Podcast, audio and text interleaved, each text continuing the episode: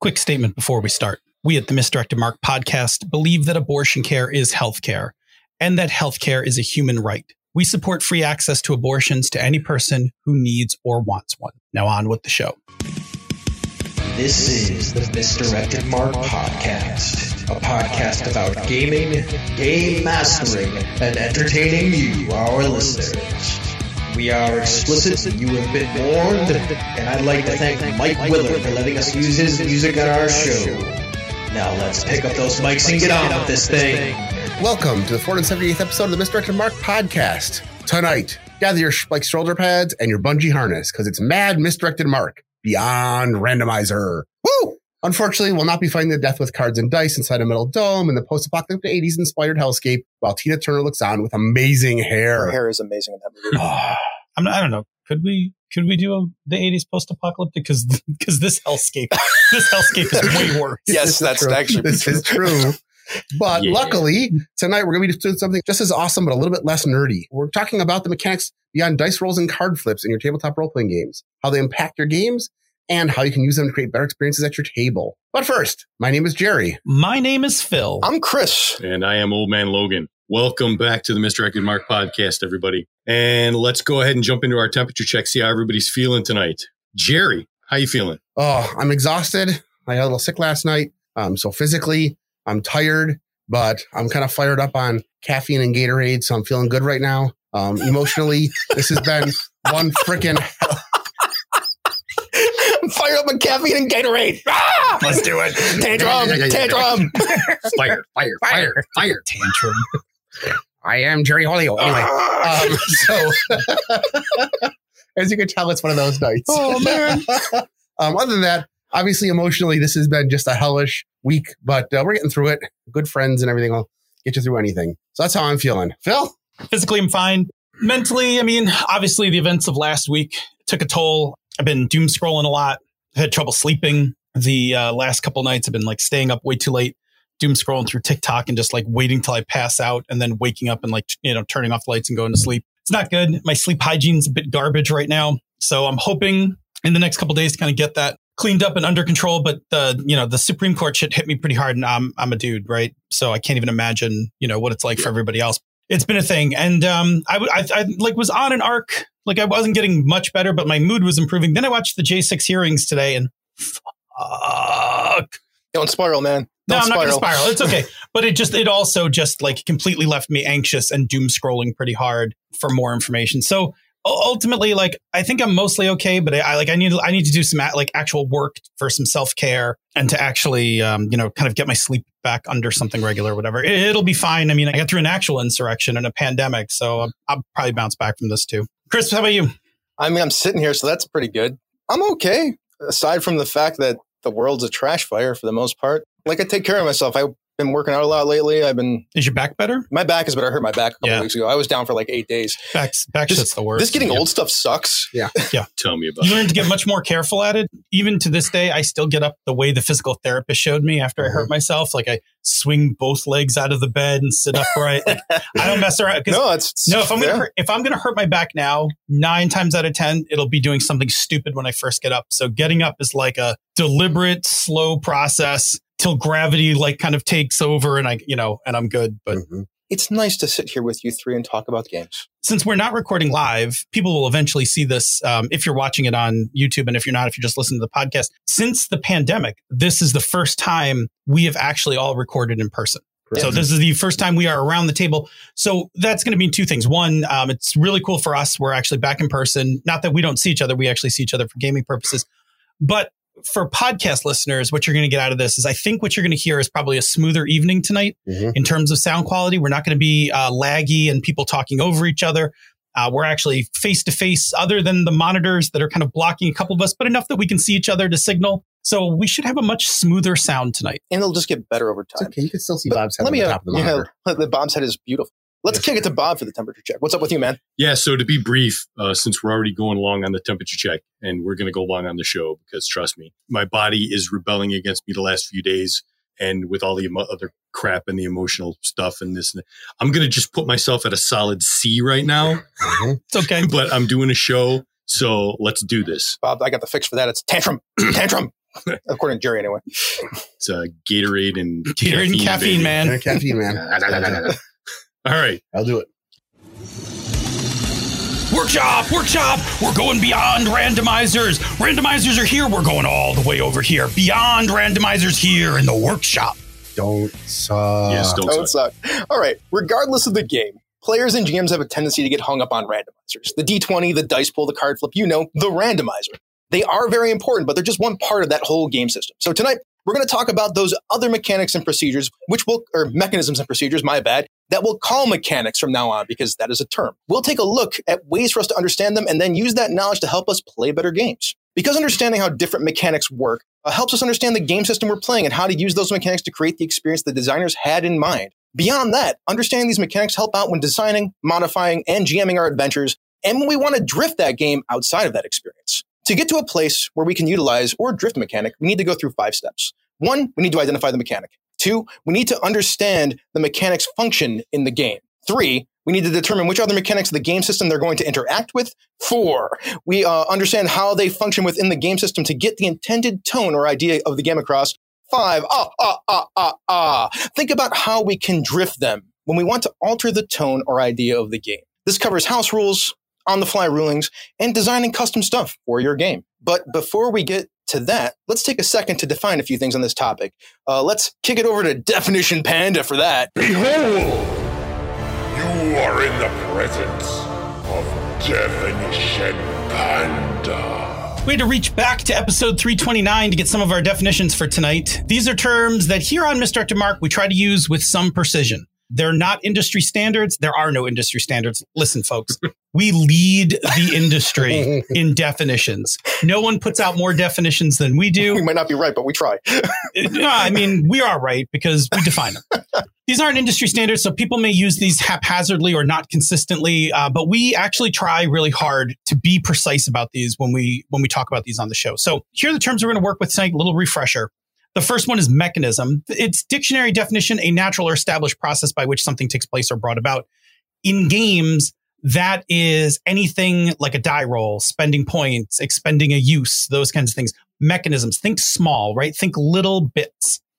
Mechanic is a collection of mechanisms and rules which achieve a function in a game. So a combat turn is a mechanic that is made up of a bunch of little mechanisms, initiative, turn order, those kinds of things.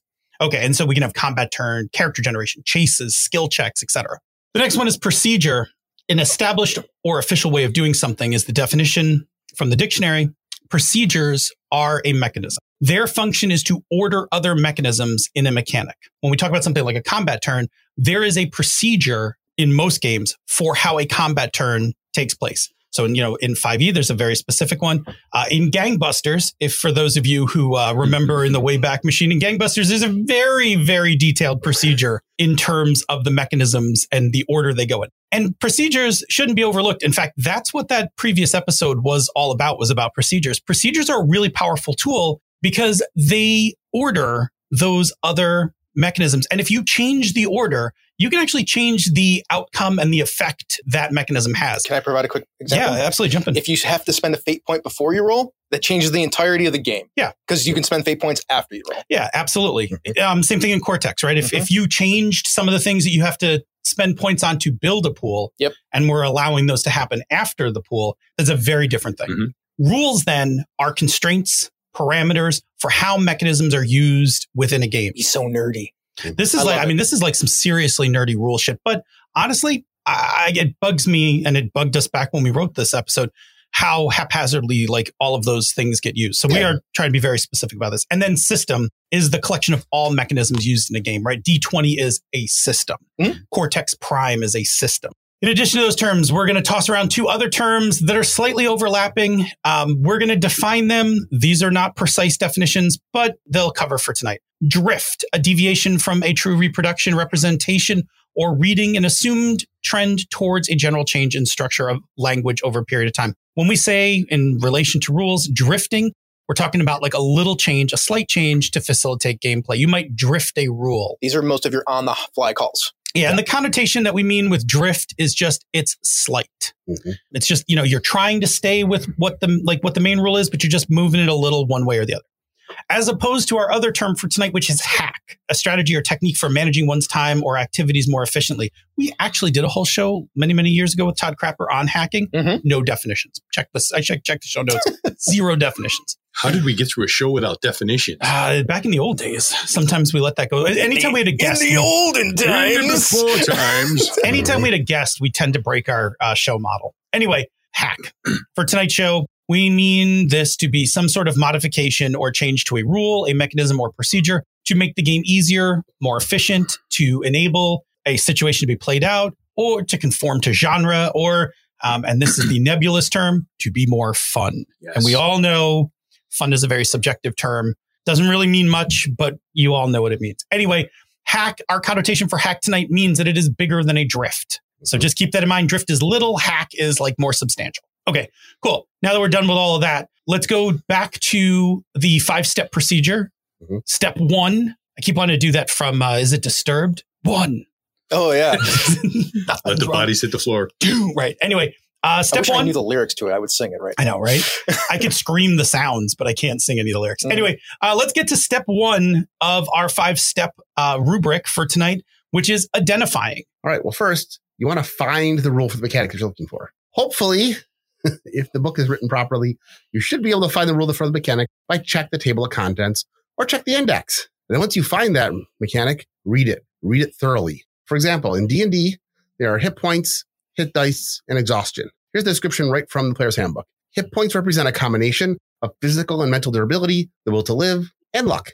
Creatures with more hit points are going to be more difficult to kill. Those with fewer hit points are more fragile. Now, paraphrasing hit dice, this is the measure of dice you've used to generate your hit points, but they're also a resource that can be used when taking a short rest to regain hit points. And lastly is exhaustion. And to paraphrase that, each level of exhaustion makes it harder for you to do things and makes you more vulnerable until you get six levels of exhaustion and you die. It's, it's awful. It's the, It it's, it's the harshest mechanic in the game. I'm Yep. about three levels right now. Now, in Cortex Plus, we have stress.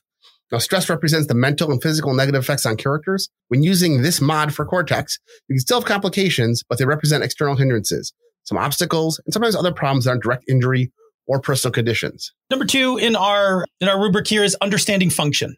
So this is figuring out what tone and play style the mechanic is promoting. This is going to require a little analysis, a little thought. You're going to have to, you know, kind of get this into your head and do a little work here. Some rules are going to be really clear cut. You're going to like you're going to look at this like rule mechanism or whatever, and you're like, "Yep, I know exactly what it's doing here." Other ones not going to be completely apparent. But what you want to do is kind of read through it and then start asking questions like this. Does this mechanic mean the characters and adversaries can play recklessly or should they be more cautious? Which is also a way of saying, what is the intended play style? Mhm. If we're talking about something that, you know, is making you play more cautious, then the intended play style is to be more cautious, that kind of thing. As a player, uh, what's the best way to overcome obstacles in this game? Violence, diplomacy, conversation. What is the preferred mechanism? Now, some, now sometimes that is completely not obvious Mhm. Mhm. we have in the past said things like look at the rule counts like look look at the page counts in a rule book I actually don't know that that's true. i don't always think that's perfect like i don't think it's perfect sometimes and i like when games just um, are explicit about this they will just tell you up front uh, in our ox game we were very explicit that we took combat off the table Mhm. right we like purposely said there is no traditional combat in our game but maybe your game isn't going to be completely clear about that or it could say one thing like original vampire that this game is about politics and feelings Which there's no rules but for that. all of the rules point towards superhero vampire fight. Mhm. Okay, so yeah, you do have to kind of you look at these things. All right, understand the main premise of the game, right? This is what I'm talking about, and do these mechanics align with that premise, or don't they? That's always been one of our biggest contentions about original Vampire is that the game says it's one thing, but the rules of that game mm-hmm. look completely different. yeah, there's like one side rule in that book that's about like boons and banes or like favors or whatever. Yeah, which it is is. which is great. I've, I mean, I've leaned into it heavily, but again, it also you know is superhero vampire fight. I mean, look mm-hmm. at look at things like first edition D and D or basic D and D. That game had no rules at all for negotiation, Right. interpersonal stuff. That was a game about combat as using your abilities to kill monsters. yeah, I mean, but you also got experience points for gathering treasure. So Exactly. the game wasn't. Actually, That means the game wasn't about killing monsters. Correct. The game was about stealing stuff. that's right. yes, it's whatever way you got treasure. Yep. Yeah. kill a monster yes but the other thing with the other thing with with original d&d was that um, well, be careful. Are we talking about first edition or uh, OD&D? i'm just uh, old man d&d like you know what it's uh, advanced basic which is um, my melding of both the original Moldvay basic book Oh, and the uh, AD this, and D. this is the house, the Phil House rule version of D&D, which is No, what no. everybody played anyway back Yeah. then. We're, we're getting off track. Anyway, no, no, no. anyway, let me, let keep me, going, let yeah. me just loop it back. What I mean by this is there weren't skills. So negotiation was a thing that was expected for players to actually have to do with the GM. Yep. And there was no way to mediate it other than by GM fiat, right? Yep. If the GM Yep. didn't want to accept the negotiation, no matter how good it was, they just didn't. Yeah, I, I can't actually. I have no idea what the rule is for it. Like, if There you isn't. can make, if There you can make a isn't one. or a there, charisma there, like literally No, there- isn't there rules. weren't, there weren't any Like, rules. Yeah, there were no because there were no skills. There was a reaction table to like determine initial reaction, Mhm. but like how to change that reaction, like there was no mechanics for that. The GM just did that. So the point of that is that was actually a mechanism, which was to not have Mhm. a mechanism. But like Chris said, because the reward system, the currency of that game, experience points were based off of gold. Mhm. Killing was just a means to get gold, Yes. but so was stealing, Yep. so was negotiation, Mhm. but killing was the one that was codified. And honestly, at 10, killing was the fun one. And also, it's what all of the published modules were focused on. Oh, yeah. Explore, ruin, get Yeah. treasure, Yeah. level up kind of stuff. Anyway, Bob, Yeah. um, having now talked about like how to look at mechanics, give us a couple examples. Yeah, so Jerry mentioned D and D hit points, hit dice, and exhaustion before. With hit points, there's no negative to losing hit points until you're at zero. And with hit dice, they're a hit point recovery tool that you can use when you're taking a rest from adventuring. Exhaustion is a secondary and separate track of health measurement that is interacted with far less than hit points, but has pretty severe penalties, including death. Conclusions that you can draw from that are characters are tough. There's no ill effects from damage.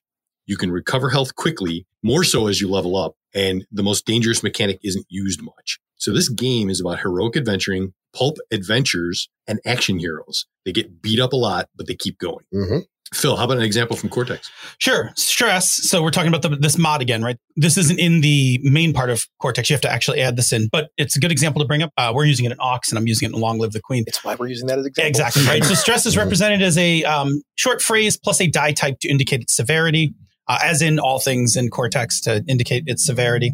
Similar to a complication, but it's personal to character, right? You, you put it, the stress goes onto the character. And it's actually the thing that keeps you from the core rules from getting taken out in a contest. Mhm. You can, instead of getting taken out in a contest, you can take stress. And having to spend a plot point because you can spend a plot point in a contest in core. Yeah. So the GM can use um, stress dice. So I get that die Mhm. um, when I'm going up against you. So whatever your stress is, that goes that die goes into my pool, and that makes my die rolls better, right? So it actually makes die rolls for you harder, but it doesn't actually diminish your pool. Mm-mm. It only enhances my pool. So it's a, it's an interesting effect because it doesn't actually make you worse, but it makes the opposition harder. It does, Increases Right. the difficulty. which increases the difficulty for everything you're doing that relates to that Yep. stress. Exactly. We'll, we'll get Yep. to why that might be right later. and so that is different from d&d because like in d&d like bob was saying you don't take any ill effects from having hit point damage but your difficulties don't change mm-hmm. it's true. whereas in cortex your ability to achieve something hasn't been affected but the difficulty of achieving it has that Mhm. says something different about the game um, and then there's also there are mods where a player can play uh, pay a plot point actually use the stress It's die actually right in the mod. yeah, they can just take the stress die and use it themselves, but Mhm. that actually can make things worse. So when we look at this, right, it reveals that both stress is narrative and mechanical. That's like also like in Fate, but I love this mechanic more because I love the die. Mhm. I love the die because it does mean something. Injured leg D6 is different from injured leg D12. Well, Yes. that's like broken leg. Yeah. Yeah, but I mean those are mechanically different things, Yeah. and then narratively they're different by description as well. Um, the hindrance that gets it gets worse as stress increases, right? So that die gets bigger, and then the other problem is when that die goes above twelve, you're out. Mhm. Um, and you can push it, right? So that's like it's a cool thing. You can push it if you need to, which creates another choice point during play. That's also very cool. So our conclusions, right? Damage sits on a spectrum in Cortex. It pushes players to be more cautious. Once that die creeps up like above six or eight, it's starting to have a real effect on you. And a D12 in your in your opposition's pool is not fun. Mhm. Harm matters in this game, but it doesn't make you less awesome. Just makes everything harder, which I actually think is really cool. I think it doesn't make you feel like you're less awesome, yes, Yes. exactly. which is important. That's a, that's a Yes. psychological thing. Oh yeah, definitely. And and the thing with Cortex, and this is the thing I love about this game, is that just because I have a D12 in my pool, I could roll a 2 Mhm. That D12 is not guaranteed to deliver me like an auto win. It makes it scarier for you, but it's not like, oh, he's got a D12 in there, he's definitely going to beat me. A D12 could just flop or hitch. Um, and also going back to a couple conclusions, right? Pushing through means a character's pain can be advantageous in a short burst. That's very dramatic, right? That's very cool and, and says something about this game in terms of the role of drama in the game. Mhm. And it also says something about agency of the player. Yes. Right. So it, it actually it, it is speaking to the player's effect in the game, provides opportunities for cinematic moments as um, it's more relevant. The more stress you have, it starts to get more tense as that die as that die creeps up. Like we talked about before, right? D6 hurt leg could be D10 broken ankle. Yeah. So, so define what push means. You've mentioned push several times. What does it mean in the game mechanically to push? So you can spend a plot point to take Mhm. the stress die and put it in your own pool instead of and taking it out of the game master's pool. So Okay. like they lose the the the disadvantage Mhm. that you were having. You're using that disadvantage as an advantage for yourself. But once you've done it, it gets worse. Yeah. Then the die goes up by one more side. Which creates that cinematic moment. Like, Yeah. oh look, I uh, I pushed my D12 to take this guy out, but I took myself out in the same time. hmm Right. And then on the, on the extreme end, right? So you can grab that D12 for one heroic push before you are taken out of the scene. Yep. Yep. Like, I got to get this guy before he makes it out the airlock. Mhm. Otherwise, all is lost. I'm going to do it. And now I got to go lay Yeah. down because I'm that, that I creates a super dramatic moment because you know you're riding that 12. Mhm. Whereas if you got like a D6 hurt leg, like if you push that D6, eh, who No, cares? It's also not as im- impactful to your die pool. Yeah. Yeah. D, I mean, a D6, if it's in my die pool versus your die pool. I mean, even that D12, if you, if it's a two, it still can be used as the effect die. yeah. Yeah, absolutely. Yeah. Which Yeah. can still be pretty big. Which for anybody who hasn't played Cortex, I know that made any sense. But we'll we'll do some Cortex Oh, we're gonna do- We're, we're going to We're get going to do deep into the weeds whole on we Cortex can- episode in the near can- future. All right, let's uh, move on to which other mechanics they interact with. So now that we have a pretty good idea of playstyle and tone, the mechanic is trying to promote. We need to see how it interacts with the other systems in the game. The first thing we need to do is find the places other mechanics interact with the mechanic we're looking at. Once again, this leads to checking our rulebook, which, if it's decent, has pointed us at the other places where the game mechanics interact. This isn't always the case, of course, and it leaves us needing to discover these interactions through trial and error as the game is being played, or by reading through the entire text to find the places where things go together. Boy, do I hate that. Yeah. we, Mhm. we can also look around on the internet for answers, which I do all the time. Yeah. Uh, once we find the other mechanics, we ask ourselves some more questions. One, does this mechanic reinforce or change our initial conclusions and how? It's always important to ask ourselves how. And then after adding this part to the rules, are we still getting the same playstyle and tone uh, that the game is promising and that we expected? Once we've done that for these other mechanics, we can start getting a clearer picture of how this part of the game system works and can see its intended use. Jerry, would you uh, help us out by continuing with our health example? Let's start by talking about D&D. I mean, D&D, there's a bunch of different related mechanics that are all related to hit points. For example, damage, healing spells, healing potions, death saves, character abilities that grant hit points, character abilities that grant temporary hit points, and even things like damage reduction. When we look at them, they kind of fall into four different categories. Things that deplete our hit points, things that add to our hit points, things that protect our hit points, and things that affect our characters when they're at zero hit points. So, take these mechanics that surround hit points, and let's discuss them based on which categories they fit in. So first, things that deplete our character's health. Obviously, the big one is going to be damage, things like attacks, environmental hazards, traps. And these are all related to the combat system itself, but also the exploration mechanics. Sometimes you get damage results that come from failed ability checks and failed saving throws. Next, things that affect our character's health. Healing spells. Spellcasting mechanics are in- involved in this, but also there's spell slot resources. When you're out of healing s- slots, you might not be able to cast any more healing spells. Next, going to be healing potions. These are things that anybody can have, and they're going to impact the action economy. They're going to impact your encumbrance. They can impact your resting, and they're going to impact your gold expenditures. Because if you start running out of healing potions after the adventure, you have to go out and buy more. Third, we're going to talk about character abilities.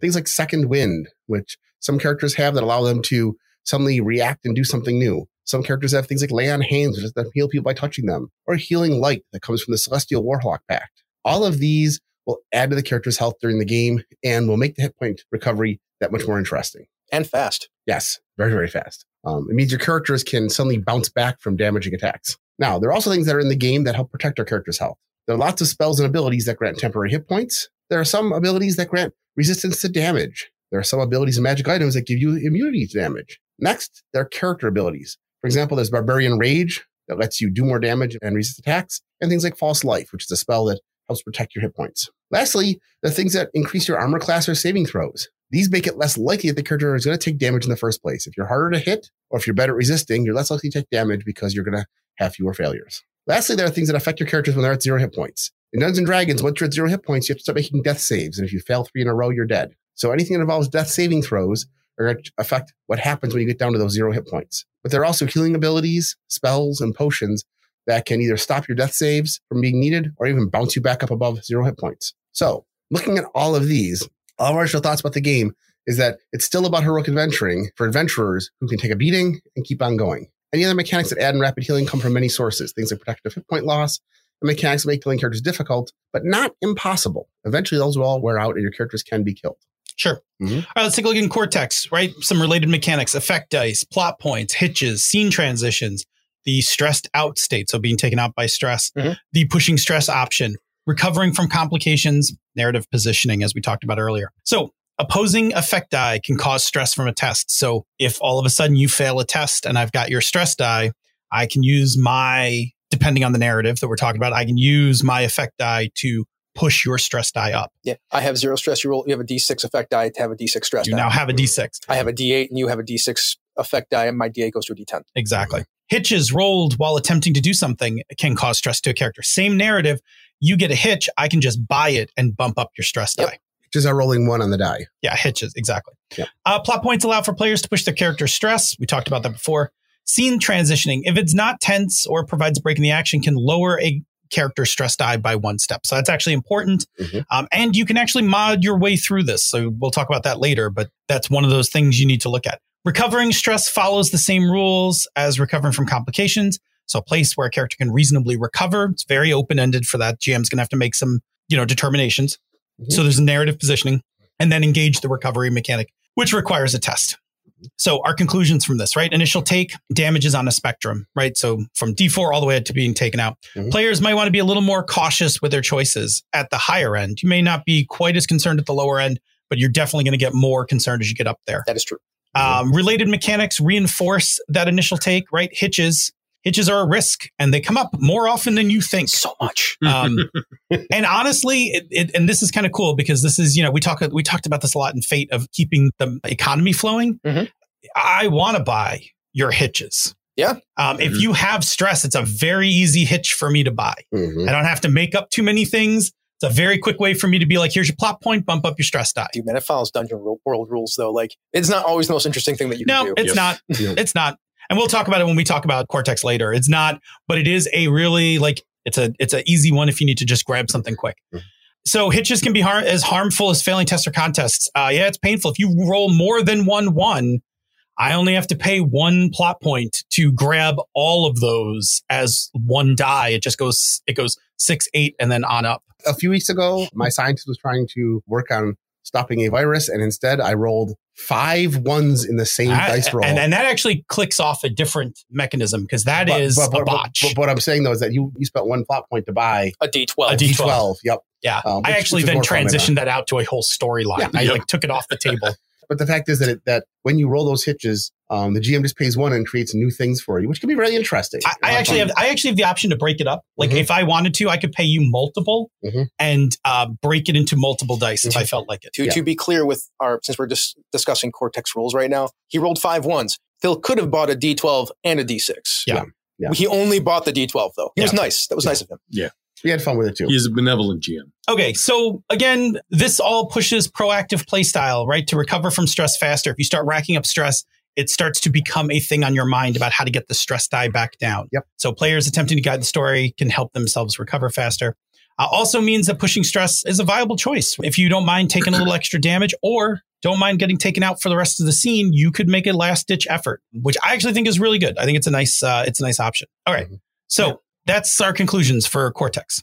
Before we move on, it's worth noting that designers make a lot of choices for reasons that might not seem in line with the tone and play style the game is promoting. When you run across something like that, it's worth it to ask yourself if it's on purpose or if it might have been an oversight, because oversights do happen. Game designers make mistakes.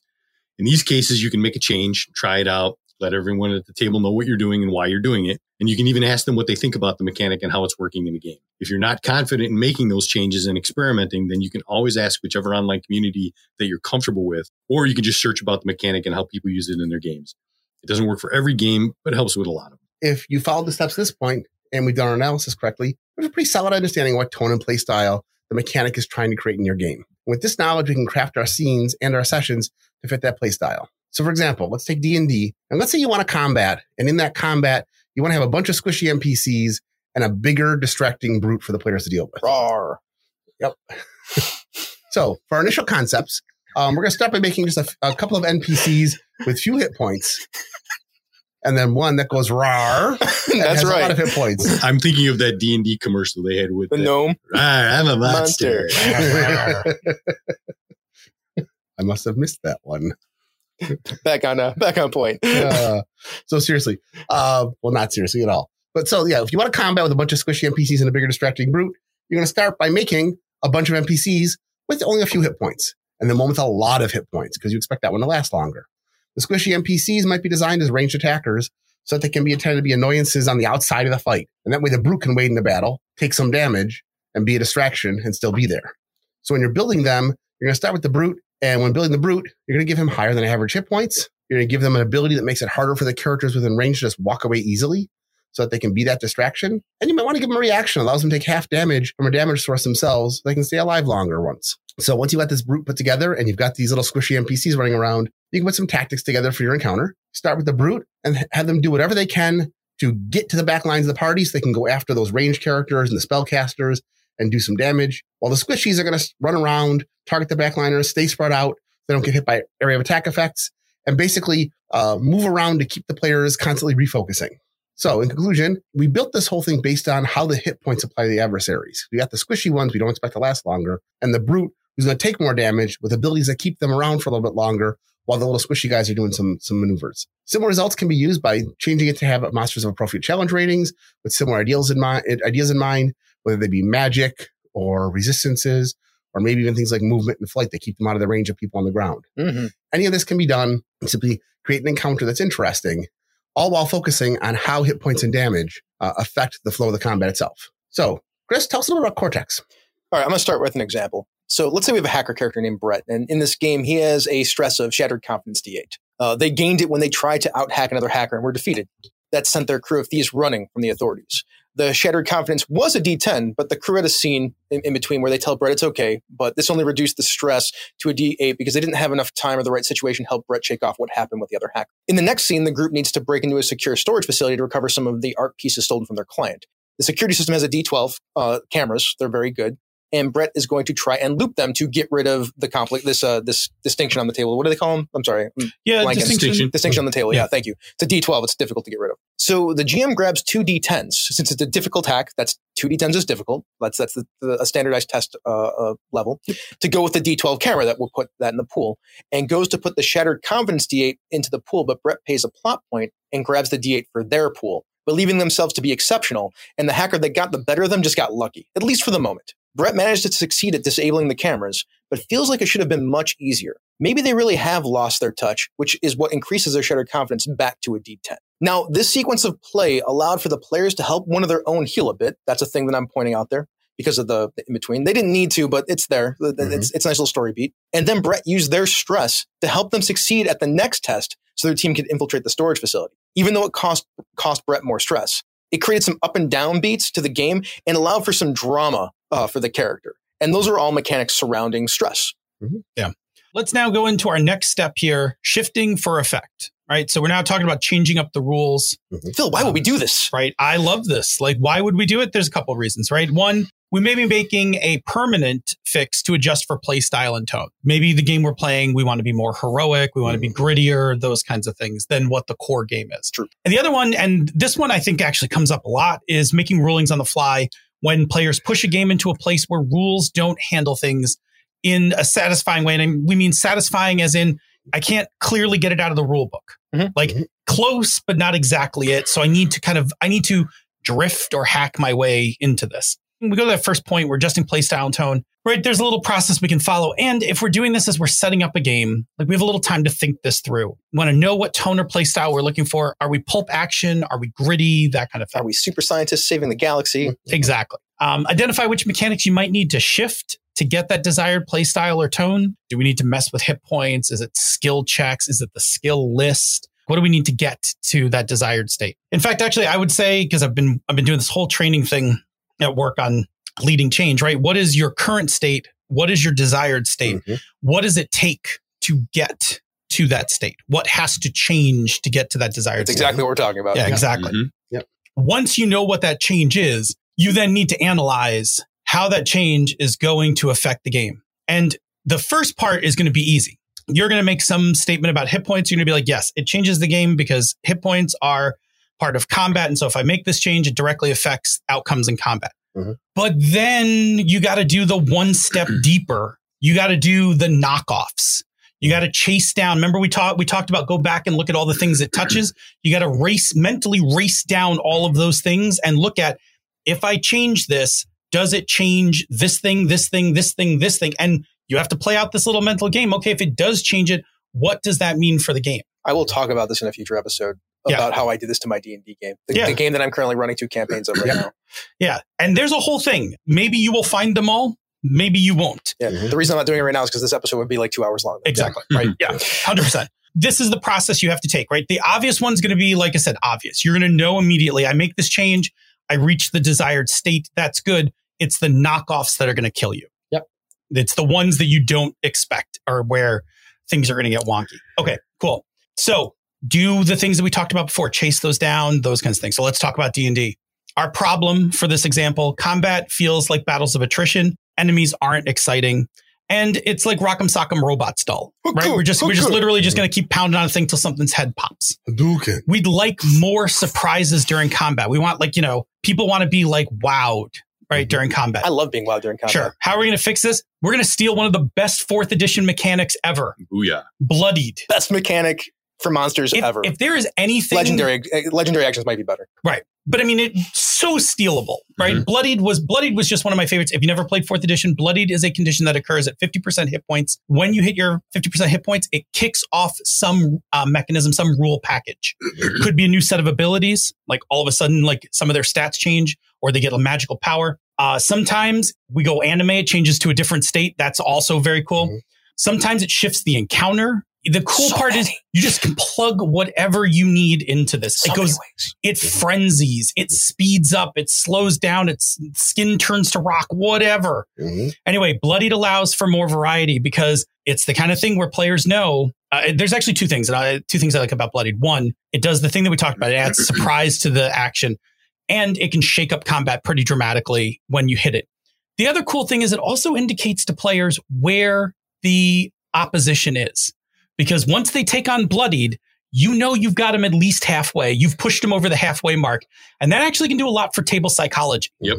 Uh, it, it actually has a dual effect. Again, this is that thing running down Mhm. the other unintended effects. Here's a here's a thing that I, I just want to throw in there that maybe for the people that are designing D and D stuff with this bloody mechanic don't think about is like it can also be like a negative thing for the bad guys too. Absolutely. Like I was doing it where uh, Yeah. these these uh, bad guys that they were fighting on Friday, they're uh, they had like onyx armor, Mhm. uh, but as they chipped away at it and they got to the bloody, they basically knocked it all off, so it So- reduced their armor class. so I, and this is going to go to a thing that you and I have talked about when we're hanging out on Zoom.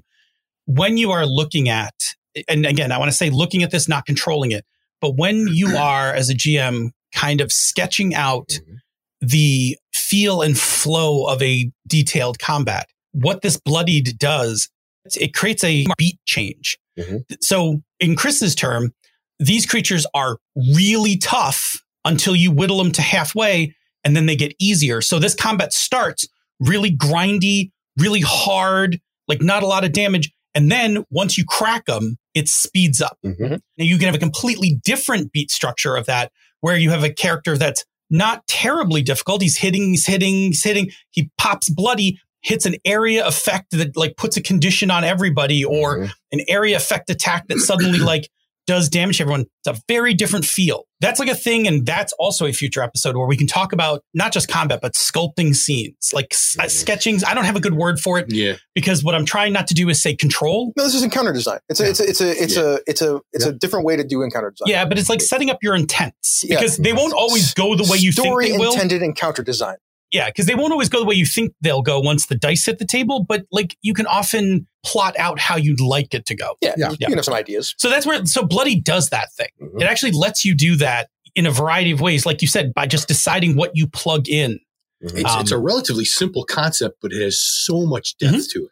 The psychological effect on the players is, it, to me, that was the most brilliant part. When I Mm-hmm. was running that four year, four E campaign for a year, when when that bloodied thing hit, like you could feel the change around the table. Yeah, you start to rally. Or you get they're only at half hit points. Uh huh. Yeah, Yeah. that happened. You get you get that sometimes when you're like, well, we've just used all of our abilities and he's only got half hit points. That's a good. Re- that's a good time to run away. Or the Yeah. scarier one is we've used all our abilities. He's not bloody Yeah. yet. Yeah. That's a sign like we may be in over our heads. here. Exactly. Yeah.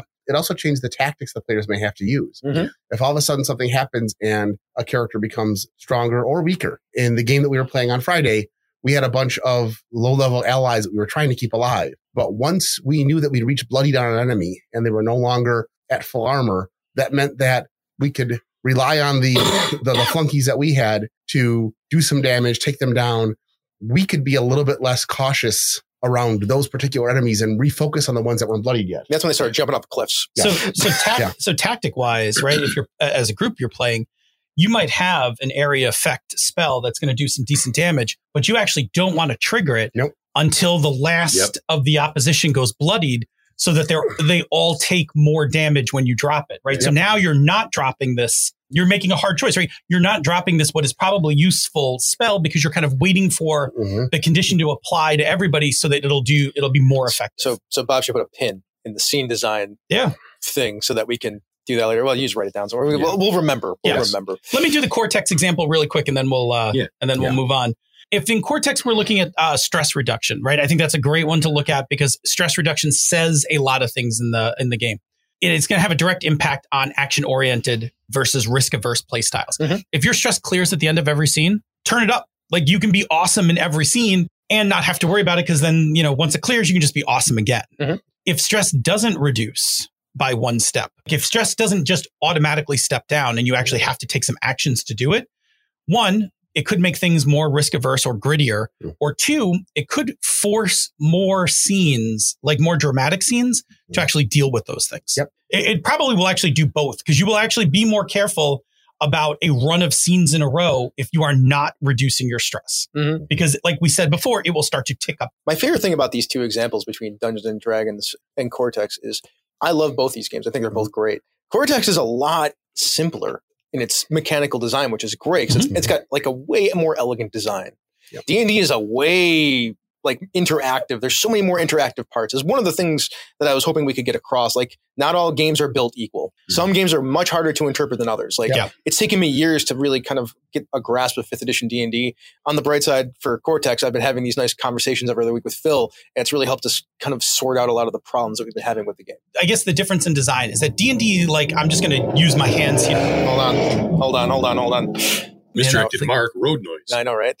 The Road Warrior was here. Road warrior. um, so D&D starts thick and then you plug in some mods. Mhm. Cortex starts like anemically thin Mhm. and you have to consciously put mods into it to do a thing. Mhm. So it winds up with a very different design because you only fatten that game up with the things that you want. That core game is like a two page pamphlet.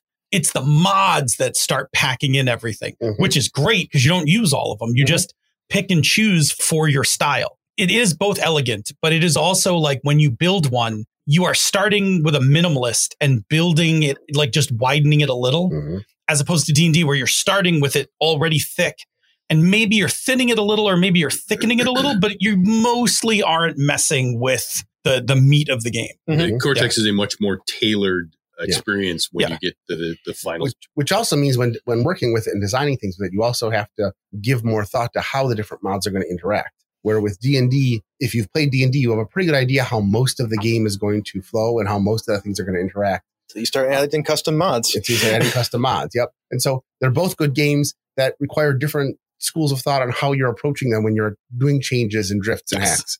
Because changing something in one game might have a very different effect than changing it in another. Let's move on to uh, to the, the second point, which is about making calls. So this is this is not drifting your rules or, or shifting your rules or modding your rules. This is about what happens when the thing doesn't work the way that you want. I guess this is about drifting, right? According to our definition, this is a drift. This is a drift which you might later promote up to like a full hack Yeah. if Yeah. you know like so, like if it's a thing that comes up and you're like oh you know what this thing's going to come up all the time Mhm. I might as well Yeah. but good So say uh, like a player is trying to do something around the edge of the rules and you don't want to say no because that happens. Like I'm like that's a great idea. How do I not? Sure. How to make this work inside of the game?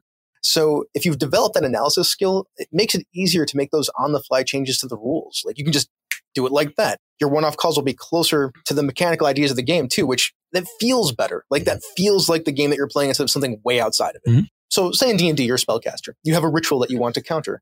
There's not really actual rules for countering rituals inside of Dungeons and Dragons. Like, I suppose you could throw a counter spell at it, but that's like a third level spell. It's very specific.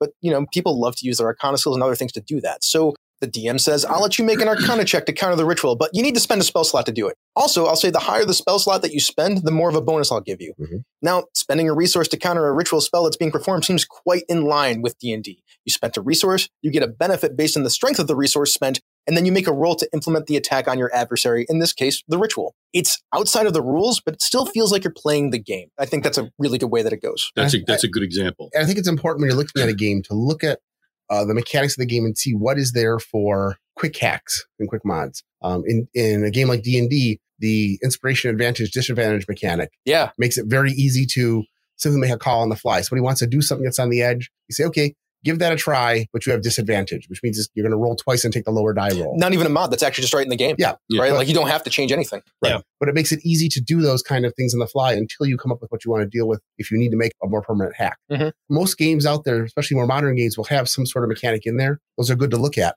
and find them and identify them and kind of keep in your back pocket as a GM to use.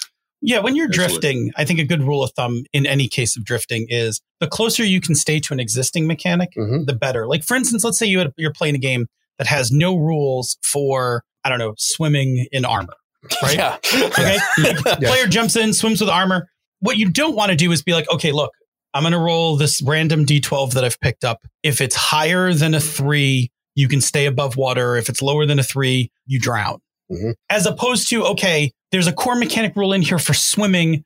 Swimming in armor seems really hard. So I'm going to assign you a penalty. Go ahead and make your roll. In Now- it's just disadvantage. Right. Now, both of those are, I mean, both of those are rulings. Well, I mean, in D&D, there's rules for swimming in armor. But right. Yeah, I'm sorry. But both of those are rulings, Yeah. right? Like the GM has told you to do a thing. There's, you know, some sort of mechanic rule that they've proposed. Mm-hmm. But the idea is that when you're making those rulings to try to stick closer. To whatever the actual rules Right. are. And this is, I, I will say this, this is what was hard for me when I was a kid about a D&D and basic D&D, like basic advanced D&D, right? The, the, that weird Mhm. Amalgamation. There wasn't a clean core mechanic, right? You had saving throws over here, you had AC over here, you had stat checks, which like sometimes people use, but never like. So swimming in armor, should that have been a strength check? Should it have been a saving throw? Which saving throw should it have been? When you get to third edition and they're like, okay, look, there's a core mechanic for this game. It's a D20, it's a bonus, it- a D20 stat skill bonus, Modifiers. modifiers roll against a DC. Suddenly, fielding those kinds of questions became much easier Yep. because you're just like, oh, I will fall to this core mechanic. Whereas, like in those D and D days, or like Star Frontiers or whatever, where you're just kind of like, there's rules over here and over there.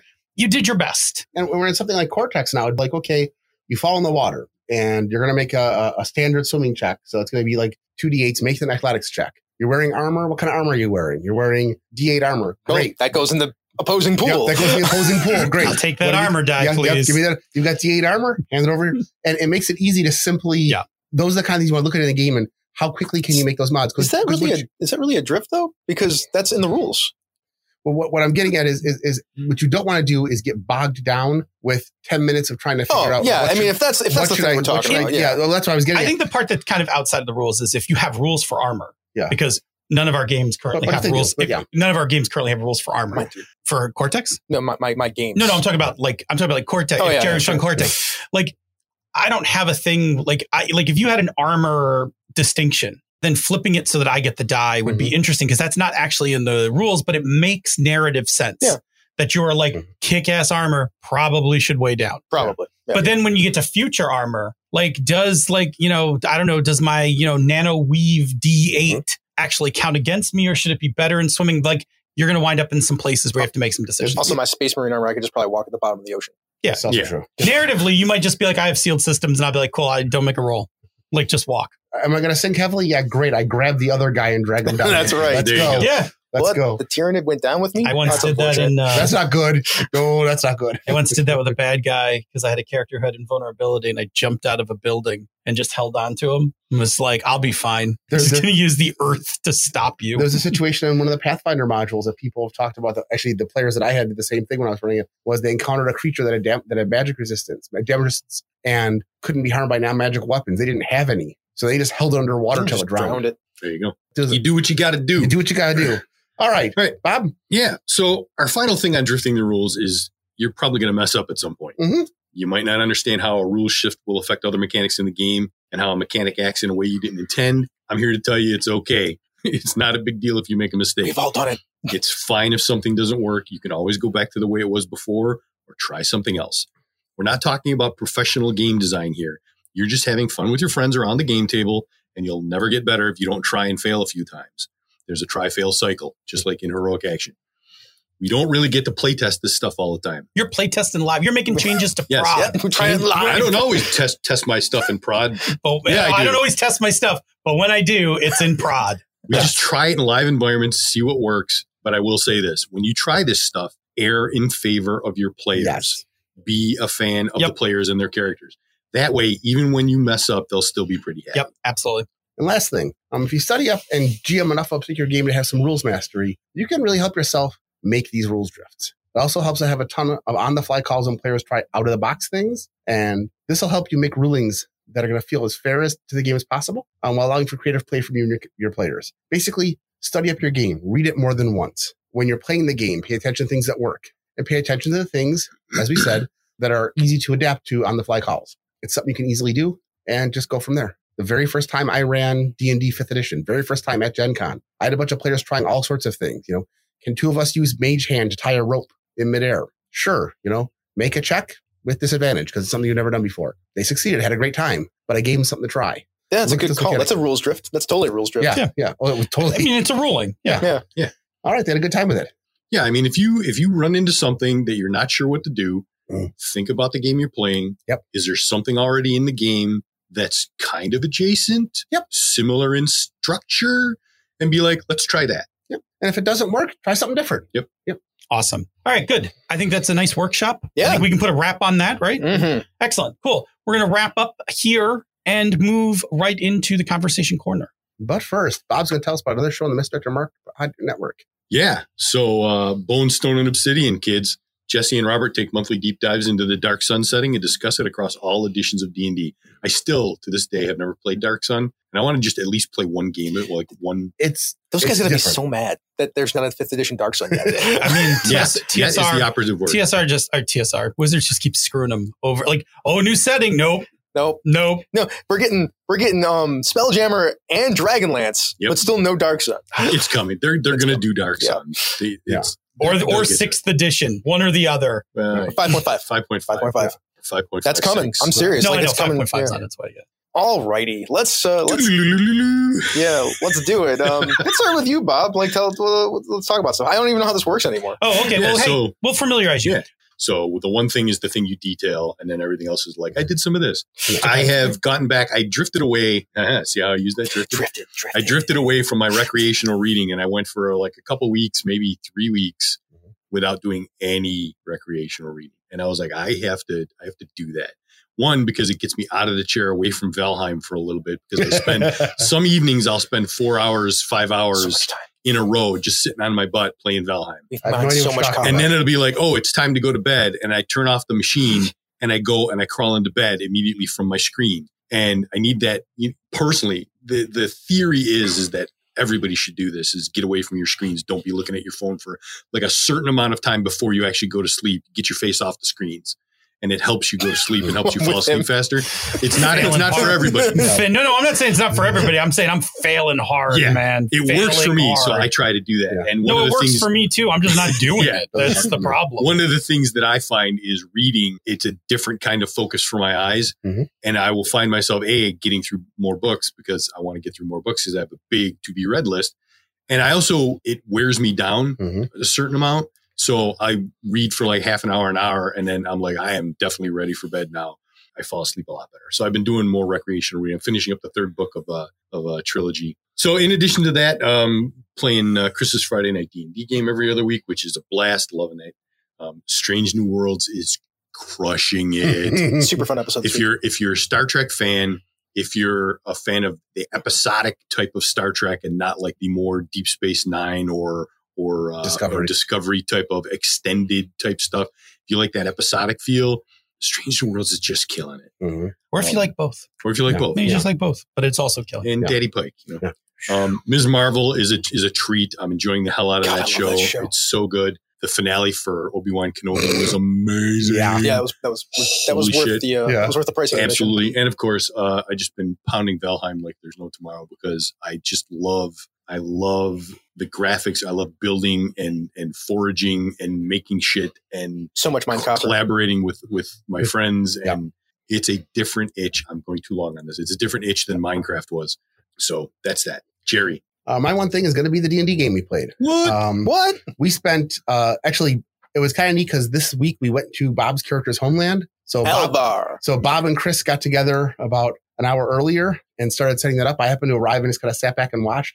And so they did some basic world building, and then we all got to come along and explore Bob's character's homeland, meet some people, talk about things. Um, and not everything that we were encountering was established. And so as we went through it, Chris did a lot of really fun question answer stuff of, oh, you want to buy, you're looking for food. What kind of food do you think these kind of these people would have? And so now we all talked to the table about this is what we saw, and we kept building on it as we Mhm. went.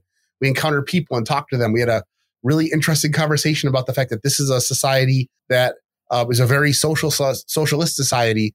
They have no concept of haggling whatsoever, which caused some interesting. this is the price this is what this thing Yeah. is worth so you give me this and i give you the product and that's yeah, that yeah, It's the Saturn salespeople society. yeah. It, it was it was like we, we explained what haggling was. Like that sounds like extremely inefficient. I'm like yeah, I hate it. It's horrible. totally uh, it's it's it's thing. And then we got some some background story stuff. And in the middle of basically recovering and dealing with the problems of being in an unusual people. area, a combat breaks out that we get called on. The nation we're in paid our patron to send a force to deal with some problems. They sent the four of us. And there was this big question of they only sent four of you. Yes. That, that's all you said. well to be fair Yeah. it's they didn't send the four of us i only brought the four okay, yes.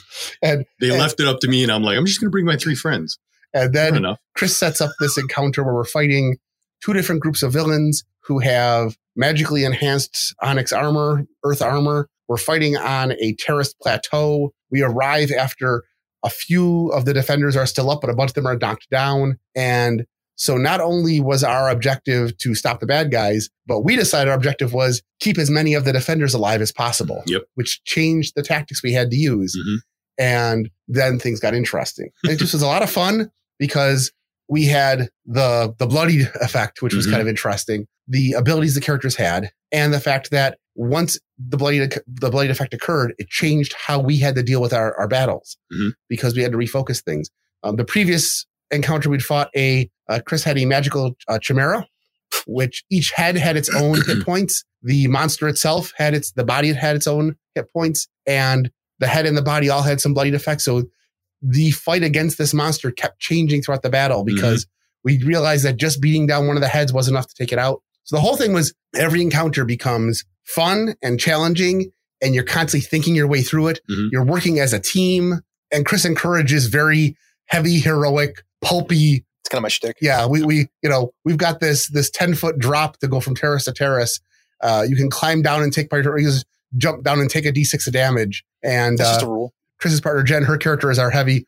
We're chasing people and we're jumping from terrace to terrace, anime style, with scars fluttering in the air and landing on bad guys. It's true there were scars fluttering there. It, it made Lots for a flutter. very cinematic, fun fight that still Yep. felt like Dungeons and Dragons. Yep. All at the same time. So anyway, great games. This is every other week. This has been a, a big like end of the week wrap up. How to get fired up for the weekend. Everything else, Strange New Worlds. Just watch it. Just watch it. Miss Marvel is incredible. The Obi Wan finale blew me away.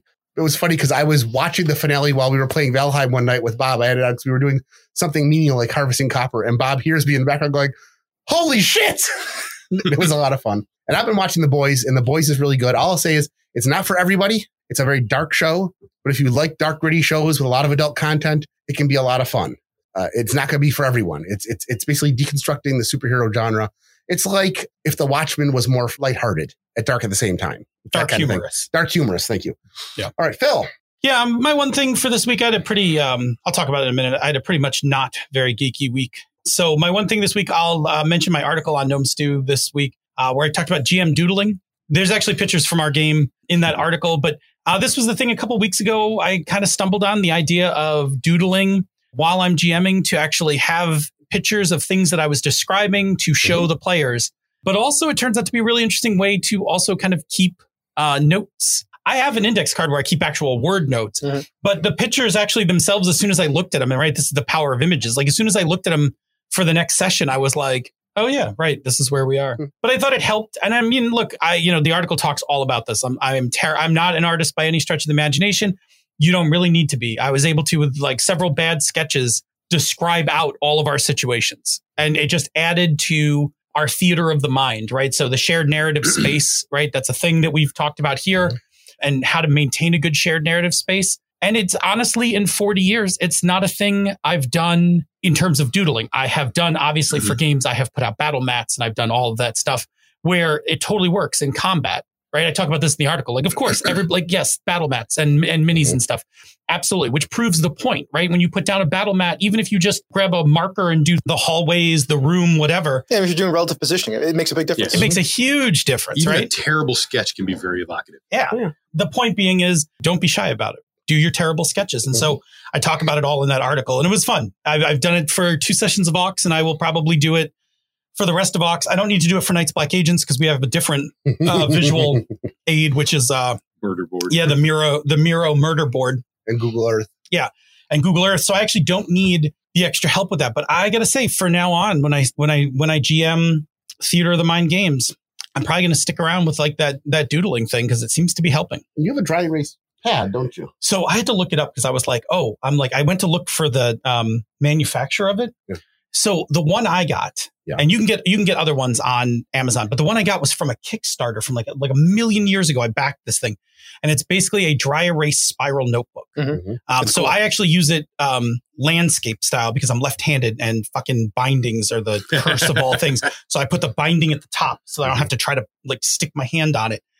And um, and then yeah, and so you can. Um, I'm using those semi-permanent. Mhm. You know, I, I forget the company, Stat uh, Staedtler or something like that. Mhm. The semi-permanent ones, which is cool because when we're between sessions, I can actually close the book up and the drawings stay. Mhm. But if I go get like a um, wet paper towel, I can just wipe Yeah, that whole thing right away yeah. and start Yeah. over. Yep. So it's cool. I, I, I was digging it. Anyway, um, the rest of my weekend pretty much was spent with um, my son's graduation from high school. Uh, it was a three day family event with family coming in on Friday, the actual commencement on Saturday evening, um, and the um, party on Sunday afternoon. Proud Papa here. Mhm. Um, very good, but I had to spend all of my time doing non geeky things uh, because I had to entertain family, hosted a dinner on Sunday night, um, helped out at the party, all of that stuff. It was amazing. It was great. Um, but the only thing I watched this week was Strange New Worlds. It is the one show I will not fall behind on. So Mhm. Strange New Worlds, and it was Chef's Kiss amazing. Yeah. Even though I fell asleep partway through, I just woke up, rewound it, and started over Yeah. again. Uh, the other thing I've been watching is um, on YouTube the Direwolf 20 playthrough for his current season. Direwolf 20, I think we've talked about this as a mod developer, but he, he makes a big old mod pack and then plays um, actual plays on YouTube and posts it, showing off all sorts of mods. I've actually seen a shit ton of really cool mods for 118 that I'm like, oh, maybe I want to play 118. and that's. Minecraft for those who. Yeah, yeah, Minecraft, of course. Um, and then no, I, I had other things on here, but I'm I'm behind on Obi Wan. I'm behind on Miss Marvel. I'm behind on For All Mankind. Like I lost everything um, for the for the weekend. Nice stuff to look forward to. If you're going to fall behind, those are good reasons to fall behind. Yes, they are. Strange New Worlds is just my line in the sand. Refuse. Will not fall Yeah. behind on Strange New Worlds. So anyway, that's me. Chris, what's your one thing? I'm, I'm gonna do my everything else first. Yeah, That's good. Feel free. back. So uh, we've been playing Valheim. It's great. I've mined so much copper. Um, Obi Wan was good. I liked it. I didn't think it was the most wonderful Star Wars thing ever, but I really liked the um, Deborah Chow's poetry and, and how she designed each episode. She did a nice job. Yep, the uh, especially how it models episodes one through six, the uh, the, the movies. Um, the boys is entertaining. I really enjoy it. Uh, it's it's like it's it's basically what Jerry said. But my my one thing is Miss Marvel is a banger of a TV show. Oh my god, is it so good? Yes. It is my favorite thing that they've released since Loki. It's the best thing that they've released, is, in my opinion, in all of uh, Phase Four. Like I think it's better than Doctor Strange in the in the Multiverse of Madness. I I, I can't get enough of it. I've watched every episode three times now. Nice. The, the cultural thing that's going on there, like they're they're they're showing Muslim culture, like in Pakistani culture and, and some of that stuff. Like I have no idea how accurate it is, right? I don't know. Like I haven't done the research. I have not seen a lot of outrage on the internet, so Oh, that's good. probably probably closer. But It- again, no expert. it is unfortunately like the least watched Disney Plus show that they've released, which is dumb. Like is it is it least watched by actual metrics or is it like By metrics. It's, yeah, because that's unfortunate? they've talked about the fact that it's least watched, especially among white males. People are missing out. Like, Yeah. Yeah, I watched. I watched the first episode. I like when I, said I'm behind. I watched first episode. I loved it. the, I just haven't gotten the other yeah, ones down the yet. young actress that is playing Kamala Khan Oh is my God. completely on point. They've re. I'm not going to give spoilers, but they've redone everything around Kamala Khan's Yeah. history to make it way more in in line with her her actual like heritage. I read the first couple. I read the first couple volumes of the original comic. Kind of happy that they yeah, actually. man. The Inhuman stuff is gone. Yeah, just gone. which was fine Yeah. for which which was fine for six one six, but because of the Inhumans TV show, I'm actually really happy that they were just like whoop, hard turn around We're that. just gonna like, go over here. Without, with- without spoiling anything, they do a deep dive. There's a Uh, deep cut. there's a I mean, deep, I'm just gonna. cut. I'll just say the word like they because it doesn't matter because it's completely different. They introduced the clandestine, which is like it's a hugely deep. I finally figured I went to the research. It's a hugely deep cut to like Marvel. Like they don't show up very often, but when they do, they do some stuff and they go away. They're not really super cool, but like they pulled that out of nowhere. And since they're not very well developed in the comics, they could do whatever they want Yep. with them, which Yep. they're doing whatever they want Oh. with them. Um, the fight sequences are great. The powers Mhm. that she uses are every episode she's using her powers, so you don't have to worry about that in some way, shape, or form. Yep.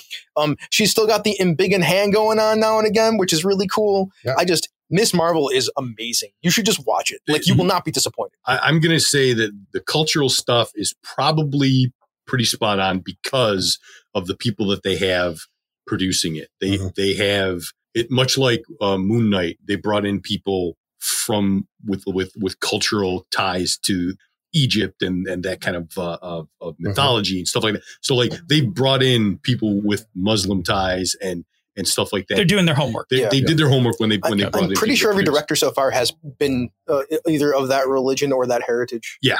I'm fairly confident. So that that's good. Um, and and then street racers, yeah. Forgot about the street racers. Um, Sorry about your penis. this is well done. exactly the whole teenage kid discovering their powers and dealing with life. Very much uh, ties in with the whole Spider-Man thing. And it, there's there's a lot of parallels to Peter Parker and Yeah, she's not perfect, and she Yeah. makes a lot of her own trouble. Like, and she's still like a. She she even like gets what she wants and then has to question that she got what she wanted. Like it's Yeah, really Exactly. it's really they're a nice arc. Really nice The story beats are excellent. So Yeah. good. So good. well plotted. All right, out there there. There's my one thing. All right. Sweet, sweet.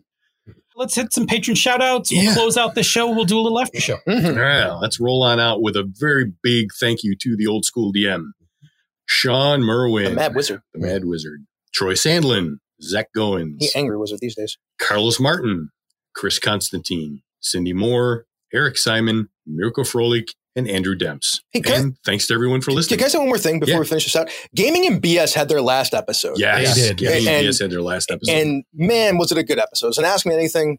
They're still around. Like their community is still bumping. If you like, if you if you listen to them for a long time, you can go back and listen to their, their back catalog. They did it for seven years. So Mhm. Yep. I love those two guys. Mhm. I think they're Mhm. exceptional podcasters. I think Sean had did, has done a lot for like helping RPG podcasting, like Mhm. in general, like helping people get better at this. And he's he's often pushed me with just the fact that he's so good at it to try to be better Mhm. uh, over the course of time. And there's nothing bad you can say about Brett. Like Brett is just I love those uh, guys. He's an upstanding, They're great great, human being, a, a friend of mine. This show has always had much love for those guys. Yeah. Um, I mean, we were there in the early days when they first started, and you know, much like the Eternals, we'll be here when the, end heat death. of the, the The heat death of, of podcasting will be here. oh man! All right, sorry. I just wanted to say No, that. no, it's I good. thought it was Thank you for bringing that up. That's it. Thanks for thanks for listening, everybody. So please check out our podcast each week wherever you get your podcasts and take a listen to some of the other shows in the Misdirected Mark Network, such as They're a Super Geek, Mastering Dungeons, Bonestone and Obsidian, Panda's Talking Games, The Gnomecast, Bonus Experience, and the incredible back episodes of She's a Super Geek. You can and should also check out our sibling podcasts, Tabletop Bellhop, The Knights of the Night, and the all-new GM Mastermind. Yep. I'll, I'll be there soon. Oh yeah, cool. Yeah. Good for you. Prep. Nice. Of course. Of course. Of course. All right. All right. Before you drift or hack that rule, stop and leave us some feedback. You can reach us on the old fashioned emails, mmp at misdirectedmark.com. The show and the network is on Twitter at misdirectedmark for as long as Elon Musk doesn't own it. Um, I, I'm going to do weird pointing here. Um, he's Robert M. Everson. Just nod when I say your name. He's GM Gerrymander, The Light 101. That's me. And I'm DNA Phil. If you like what we do here and on the other shows in the Misdirected Mark Network, you can support our Patreon campaigns. MMP, Mastering Dungeons and Panda's Talking Games are at patreon.com slash MMP and bonus experiences at patreon.com slash bonus experience. Patrons of MMP Mastering Dungeons and Panda's Talking Games get access to the after show, pre-production show notes, the Bamboo Lounge, and other special releases. This has been a Misdirected Mark production, the media arm of Encoded Design. Oh man, I've been waiting for this. Mic so drop. long. We out.